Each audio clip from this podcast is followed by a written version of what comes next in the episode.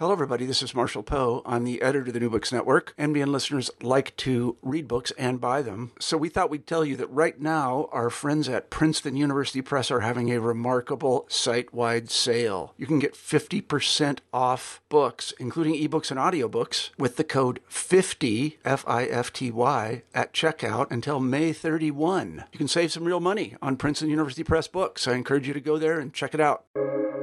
Welcome to the New Books Network. Hello and welcome to New Books in Irish Studies, a podcast channel in the New Books Network. My name is Aidan Beatty. I'm one of the co hosts of this channel. Today we're talking to Robert Savage, a professor in the Boston College History Department, who has also served as one of the directors of that university's Irish Studies program for close to 20 years now. He has been awarded visiting fellowships at Trinity College Dublin, the University of Edinburgh, Queen's University Belfast, and the university that now calls itself University of Galway. Uh, Professor Savage's publications explore contemporary Irish and British history and include the BBC's Irish Troubles television conflict in Northern Ireland in 2015, shortlisted for the Ewart Biggs Literary Award, A Loss of Innocence Television and Irish Society 1960 to 1972, which in 2010 won the James S. Donnelly Senior Book Prize from the American Conference for Irish Studies, and Sean Lemass, a biography in 2014. His most recent book is Northern Ireland, the BBC, and Censorship in Thatcher's Britain, published earlier this year with Oxford University Press, and that is the book we'll be discussing today. Professor Savage, thanks so much for joining us. Um, it's a pleasure to be here, Aidan. Thanks a lot. Uh, so, your book obviously builds on your previous work on censorship and on the BBC during the Troubles. What did you find here that challenged what you'd found in the past or that complicated what you'd previously researched? This most recent book um, really picks up where my my 2015 book had left off. Um, the book that I wrote um, and published in 2015, the BBC's Irish Troubles, um, looked at the history of the BBC uh, in Northern Ireland from the 1920s um, up until the early 1980s. And it also looked at the way in which the national network um, covered Northern Ireland. Uh, I, when I com- was finishing that book, I was a bit frustrated because I could not get access to material from the 1980s. Um, the written archive uh, at uh, Caversham that houses all of the BBC material, the archivist there told me that the material I wanted access to simply hadn't been vetted yet, and that it could take years for the material to be cleared by the lawyers of the BBC. So I, you know, sent off the book, and it was published in 2015. And about six months, uh, maybe a year later, I heard from the archivist that I had been working with um, at the BBC, who told me that all the material that I had been looking for had now been cleared. Um, so I was a bit frustrated, and I wasn't sure what exactly was there. I made my way to London and you know out to the archive and realized that there was a tremendous amount of material uh, that really detailed the way in which the BBC struggled to report accurately uh, about the conflict in Northern Ireland. And, and I realized that um, there was so much information that had never been seen before um, that explained um, the wrangling that went on between the Thatcher government and the BBC. That you know there was a book there, and that's what uh, came out earlier this summer. Um, a book about the Thatcher government's um, efforts to try and control the narrative of the Troubles and and try and shape the uh, the way in which um, regional, national, and international audiences understood the conflict. I might come back to that question of international audiences because obviously that's that's something quite quite new in this book compared to to the previous book that, that was obviously very British focused. But could you kind of put the two books together? Maybe how does censorship change and develop over the entire period from 1969 up until the 90s? Yeah, it's it's it's in, in fact I'd go back even before then um, when the BBC begins broadcasting um, in Northern Ireland in 1922. Um, initially, it's simply a, relay station. It's just uh, broadcasting um, what's coming out of London. But slowly, a regional service emerges. And that regional service is incredibly deferential to the unionist establishment in Belfast. There's uh, a real fear of alienating or angering um, the unionist government. And uh, there's a sort of self censorship that develops within um, the regional service. Um, you know, any time that the National Service um, stumbles into the field of Irish history, um, it creates real problems inside of Northern Ireland. The Unionist government is incredibly sensitive about its image. And when the national network, um, for instance, might broadcast on St. Patrick's Day um, a program about Irish culture, there'll be protests from Belfast arguing that Northern Ireland is, is basically not Irish. Um, within the regional um, service in Belfast, um, any sensitive issue um, uh, about uh, grievances of the Catholic community, about gerrymandering, about discrimination, are simply avoided. Uh, they're not tolerated. Um, the unionist establishment in Belfast is is obsessed with um, its image and wants to be seen as an integral part of the United Kingdom, as a British part of the United Kingdom, and therefore um, really um, does not tolerate uh, much in the way of um, Gaelic cultural uh, broadcasting or programming. Um, and, and that evolves. You know, then when the troubles uh, break out in 1969, um, you know, the the national network, the sort of BBC in London, um, begins to look more critically at Northern Ireland. You know, it had stayed away uh, for decades. It had regarded the BBC um, and Northern Ireland and, and, the BBC regional service as kind of the Siberia of the BBC, and it simply stayed away.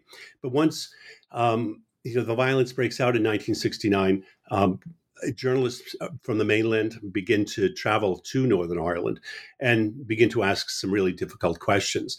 And the type of self censorship that had existed in Northern Ireland and even in, in London uh, in regards to uh, Northern Ireland, uh, that that is simply no longer uh, sustainable. And it creates real difficulties for the unionist establishment when um, journalists make their way across the water or when local journalists start to ask very difficult questions um, about uh, discrimination, about the policies of the Stormont government, about policing, about security, about job discrimination, about gerrymandering, um, and the kind of self censorship uh, basically implodes. So maybe if we can go back then to this, this question of the international image, um, which obviously is something new in this book. Um, Northern Ireland obviously is, is a big international story at various points throughout the period from the 60s to the 90s. So so how did international media report on Northern Ireland? Is it is it seen as some kind of post-colonial conflict, some kind of internal European conflict, something totally different? It's well, it um, you know it's a, it's a very good question, and it causes tremendous unease for the British government when um, the international press, and especially the American press, uh, begins to report on the civil rights campaign in Northern Ireland and make comparisons to what's going on in the American South. Um, you know, it, it, the uh, you know early American reports about the outbreak of violence compares um, Catholics in Northern Ireland with the blacks of uh, the United States, arguing that they've been discriminated against uh, for for centuries. Um, and they begin to equate the Orange Order with the Ku Klux Klan, um, the RUC with the um, sheriffs in the American South and places like Mississippi and Alabama, all very simplistic comparisons, um, but comparisons um, that reflect really poorly on the British government. And the British government is tremendously sensitive to the way in which um, you know its uh, its image uh, is being compromised, um, and this um, is true in other parts uh, of the world, whether it's in Europe or, as you can imagine, um, in, um, you know in Eastern Europe or the Soviet Union. Of course, this is all taking place at the height of the Cold War, um, and uh, you know Eastern European, uh, so the Soviet uh, government, the you know Chinese government uh, point to what's going on in Northern Ireland, arguing that this is um, you know a remnant of the the empire that this is you know a sort of remnant of the colonialism um, and that uh, it, the IRA and others are fighting a legitimate war of liberation. So, you know, uh, the this, this, this is something that tr- creates tremendous discomfort in in London as well as Belfast.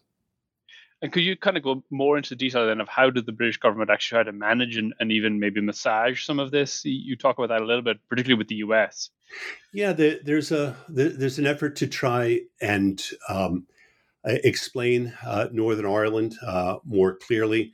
Um, there's a, a, propaganda effort, as it's termed, within the um, British Embassy in, in Washington.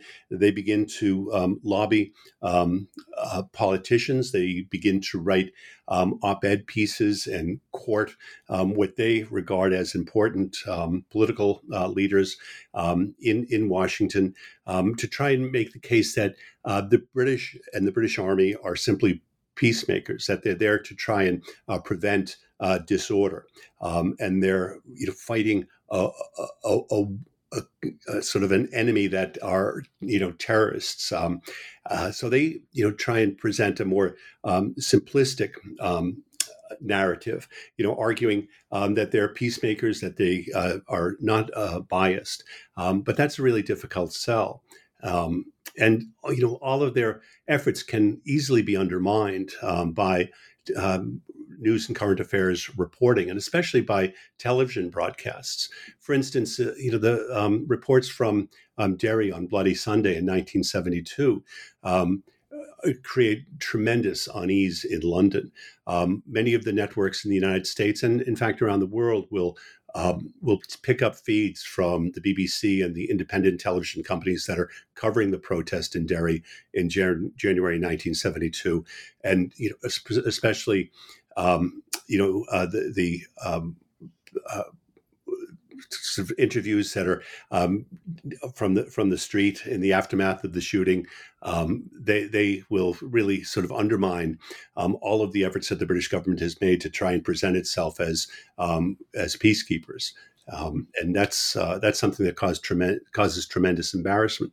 So the you know the British government is constantly trying um, to influence the way in which the troubles will be um, understood um, both you know regionally, um, nationally, um, and internationally. And this, this is going to be increasingly difficult as aggressive news and current affairs reporters from the BBC and the independent networks begin to ask difficult questions about um, about British policy, about you know the policies uh, pursued by the army, by the um, security services, and about you know plans to try and bring an end to the violence. Mm-hmm. So, so you have a, a, whole chapter in your book about the hunger strikes in, in 81, and those are obviously a moment where a lot of these problems from, from a British government perspective are really coming to the fore, right? You have you have Bobby Sands, this pretty photogenic character, this photogenic leader, and then you have Sinn Féin, who are obviously quite aware of the the propaganda benefits that they're they're accruing from all this. So when we look at the hunger strikes today, how would you say that that a media history and the history of censorship would change your understanding of what happened then? Yeah, um, well, you know, the the uh, Sinn Féin and and the IRA had become increasingly frustrated that their efforts to win back um, special category status inside of the Maze prison um, weren't getting anywhere in the uh, late 70s um, and in 1980 and the beginning of 1981. Um, but once um, the especially the Sands hunger strike begins to gain momentum, um, you know, it, it it it's a sensational story, and the, the broadcast media makes its way um, to Belfast to tell a very compelling story. And you know, Sands dies after 66 days on hunger strike, and one can look at the international media um, initially um, attracted to the story, and as the hunger strike grows this uh, moves up to become the leading um, story in the CBS Evening News, for instance, here in the United States, or in you know any of the um, national news broadcasts, um, and the way in which Sinn Féin is able to um, sort of present the hunger strike is that you know Bobby Sands is a is a, you know an attractive um, young um, volunteer, somebody um, who's willing to sacrifice his, his life for for freedom. Um, and the images that make their way um, into the um, international media are, are really interesting. Um, the image of Bobby Sands that we're all familiar with was from a photograph taken inside of the Maze prison with a small Instamatic camera. It was smuggled back out. it was released um, to the press. And that smiling picture of a long haired, youthful uh, Bobby Sands would often be juxtaposed next to, you know, the sort of frowning uh, face of Margaret Thatcher, who would be repeating, you know, a crime is a crime is a crime. It's not political. Um, and you know the sort of juxtaposition of this young charismatic um, character with the sort of dour stern face of margaret thatcher um, became uh, you know so these two images sort of battled with one another and and you know the uh, it, it, it underscored just how uh, successful Sinn Féin was in um, in, in sort of promoting its own narrative uh, about the conflict. And the fact that Sands uh, was then elected as a member of parliament only added to the story, making it a really compelling one. Without the broadcast media there, especially without television, you know, I'm not sure the story would have been um, the um, international one that it became. Sure. Maybe if we could stay in that kind of international context, um, you talk quite a bit in your book about NORAID. Um, I, one thing I was a kind of random thing I was thinking about as I was reading your book was a few years ago I was doing research of my own on on something totally unrelated to Northern Ireland, but on the 80s in Ireland. And I was going through various newspapers from the period, and and NORAID come up quite a bit, and I, I was quite shocked about how terrified people in Ireland, like people in the Irish establishment, were about NORAID. Um, so maybe if you could just explain first of all who this group were, and then what kind of role they played in the conflict, what problems they pose for the British government. Sure. Um, well, NORAID uh, was unapologetically Republican. They supported the IRA. They always made the case that they were um, not um, supplying money or weapons to the IRA, but nobody really believed them. Um, they made the case that they were raising money to assist um, families whose um, loved ones were incarcerated by the British um, or um, families who had lost members um, to uh, the violence of the Troubles. Um, but, but uh, again, NORAID was raising money for the IRA, and the, the American government knew that, um, as did the British and, and Irish governments. NORAID uh, alarmed a lot of people, not only in um, the United Kingdom and in Ireland, but here in the United States. Uh, it's one of the things that John Hume was really successful in doing is arguing against NORAID, um, arguing um, that uh, the money that was going to NORAID was uh, only going to increase the misery that taking place um, in Northern Ireland. But NORAID was a tenacious group uh, of that was well organized. Um, in 1983, they uh, mounted uh, a very famous uh, People's Tour, meant to be an educational tour.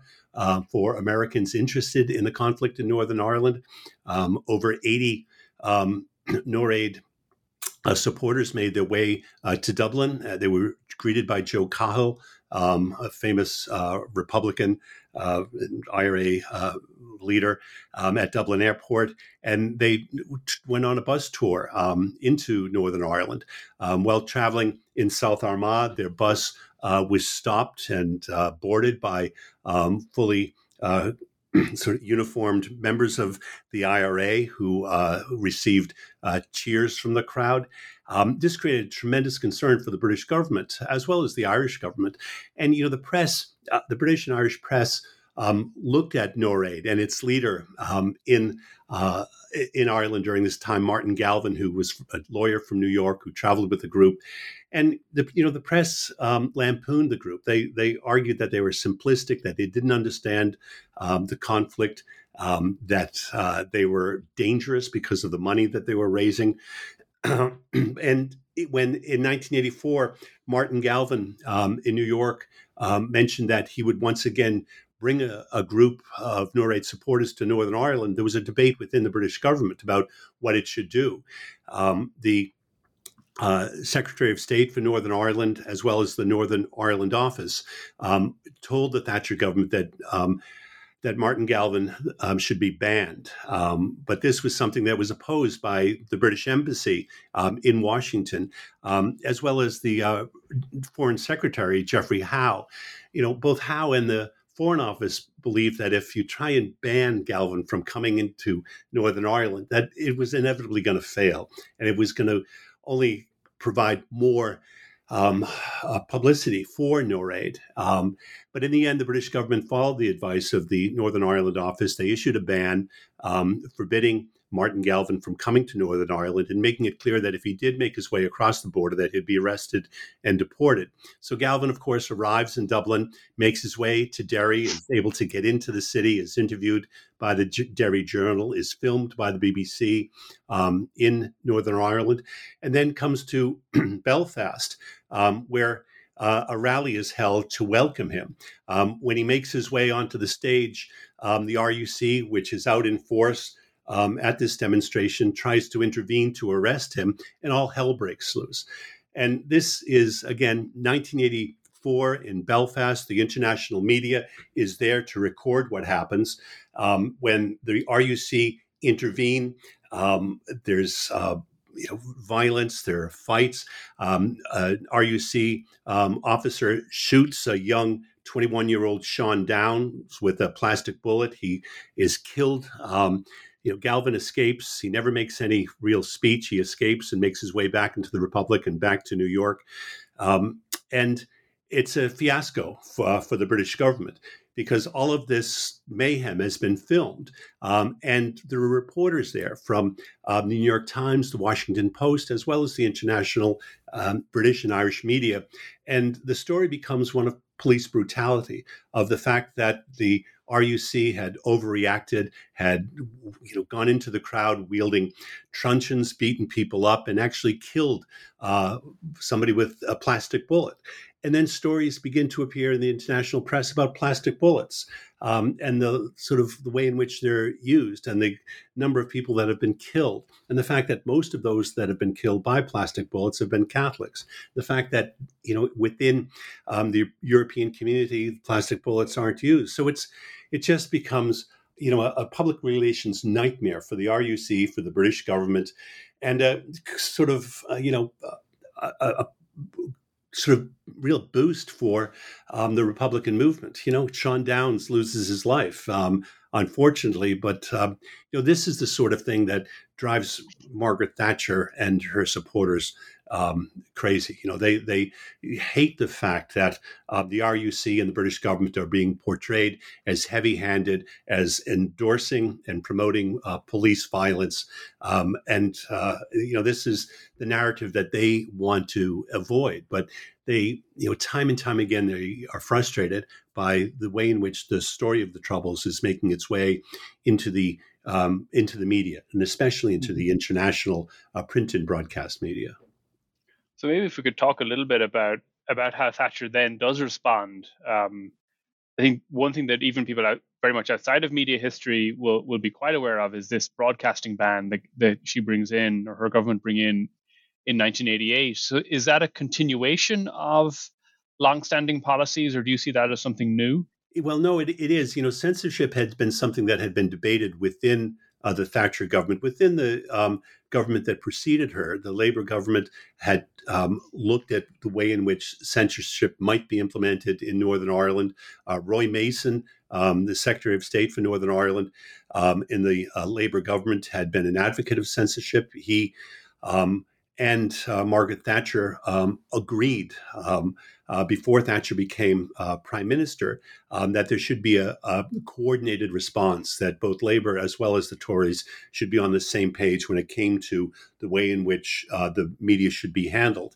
Um, you know, when Thatcher comes to power in 1979, um, she looks at Northern Ireland and is horrified by what she sees. Of course, of course, her political mentor, um, Airey Neave, had been assassinated by uh, the INLA, you know, Republican group, um, and she um, looked at um, the, the, sort of the way in which the media um, dealt with Northern Ireland and was always uncomfortable, um, although she declared time and time again that censorship um, was not on, that it couldn't work in a democracy. But by 1988, after a particular grisly series of events, she decided um, that um, she'd change her mind. You know, 1988 um, would see um, horrific violence. You know, there'd be a, a, cycle of violence that would begin in Gibraltar when three unarmed members of the IRA would be shot dead by the SAS. Um, there'd be um, killings by Michael Stone at Milltown Cemetery, a, a loyalist who would um, kill a number of mourners who had come to the, the cemetery in Belfast um, to bury those that had been killed at Gibraltar. And then when a funeral for one of those that had been killed at Milltown Cemetery made its way through Belfast, um, two um, British corporals um, would make would abruptly appear um, at the um, at the uh, funeral cortege and and you know, be be dragged from their car and killed by the IRA. It would be seeming a, a cycle of violence, and and then a short time later, um, there'd be a number of young soldiers that would be um, uh, you know, killed in a bombing that would take place in rural Tyrone. So it seemed as if the violence was accelerating, and there was a, a, a fear that it would make its way back onto the British mainland. And in October 1988, you know, Margaret Thatcher just decides that something has to be done, and that's when the broadcast ban um, is announced um, in Parliament, um, and which forbids the voice of anybody um, supporting violence from having access to the airwaves. Of course, it's aimed specific, specifically at Sinn Féin, although you know the uh, uh, Protestant paramilitaries are also named. But it's you know it it, it highlights the level of frustration um, within the Thatcher government, and especially um, by Tom King, the Secretary of State for Northern Ireland, and, and Margaret Thatcher herself. So, so do you see this as a kind of a specific isolated case of censorship, or would you connect it to kind of broader the broader history of, of allegations of state interference in the BBC and things like that? No, I mean, I mean, there, you know, sent this sort of official censorship in 1988 um, is really not all that surprising. You know, one can see that there's pressure building um, throughout the 70s and throughout the 80s. There's tremendous frustration, and what um, the uh, labor and conservative governments had been able to do was to basically bully and threaten um, the broadcast media.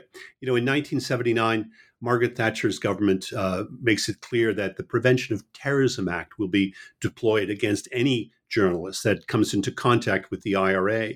Um, and so there's always uh, you know, a threat of censorship. There's always a degree of bullying. And Margaret Thatcher begins to pack the board of the uh, BBC with uh, those that are sympathetic to her concerns, with Tories, with um, you know, sort of people that think like her and want to try and rein in, as they would see it, uh, the BBC. So, you know, censorship is always there, but it becomes official in 1988.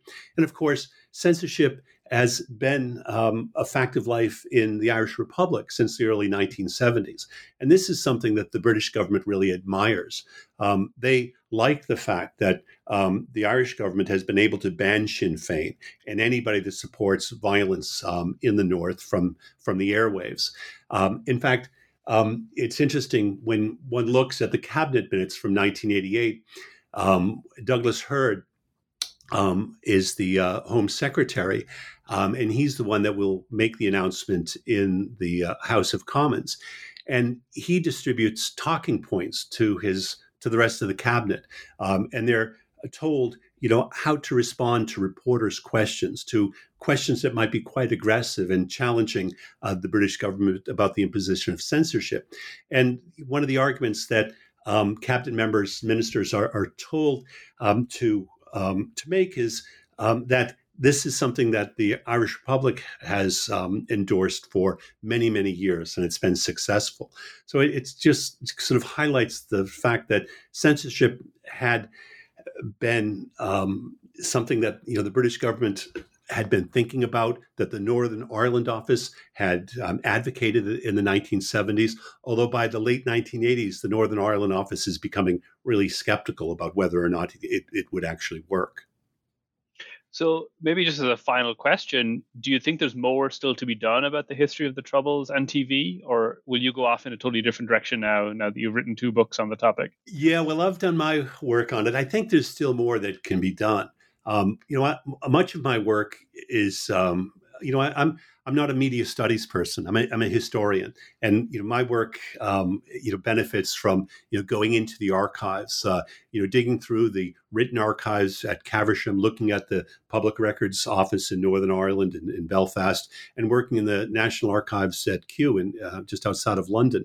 Um, I've also you know tried to sort of look at all of the secondary material that's been written um, about uh, reporting um, the troubles, but I think there's much more that can be done in um, looking at the journalists that actually covered these events. You know, I've spoken to some um, BBC reporters and journalists who were and editors who were working um, in the 70s and 80s, and their stories really haven't been told. I mean, there's there are a couple of very good books that have just been published over the last couple of years um, with. Um, short bits by reporters that had uh, had covered events in Northern Ireland, but I think there could be much more um, done.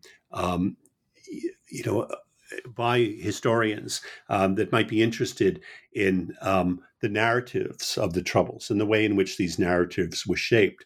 And I think that could be done by um, by oral history, by interviewing um, editors and, and, journalists and managers uh, within both the BBC as well as RTE and the independent television companies uh, that made up the um, Irish that were overseen by the by the Independent Broadcasting Authority. Well, well, thank you so much for this wonderful conversation. I mean, the book is incredibly readable and obviously incredibly well researched. Thank you. Uh, Northern Ireland, the BBC, and Censorship in Thatcher's Britain is out now with Oxford University Press. Professor Savage, thanks so much for joining us. Thank you, Aidan. It's a pleasure.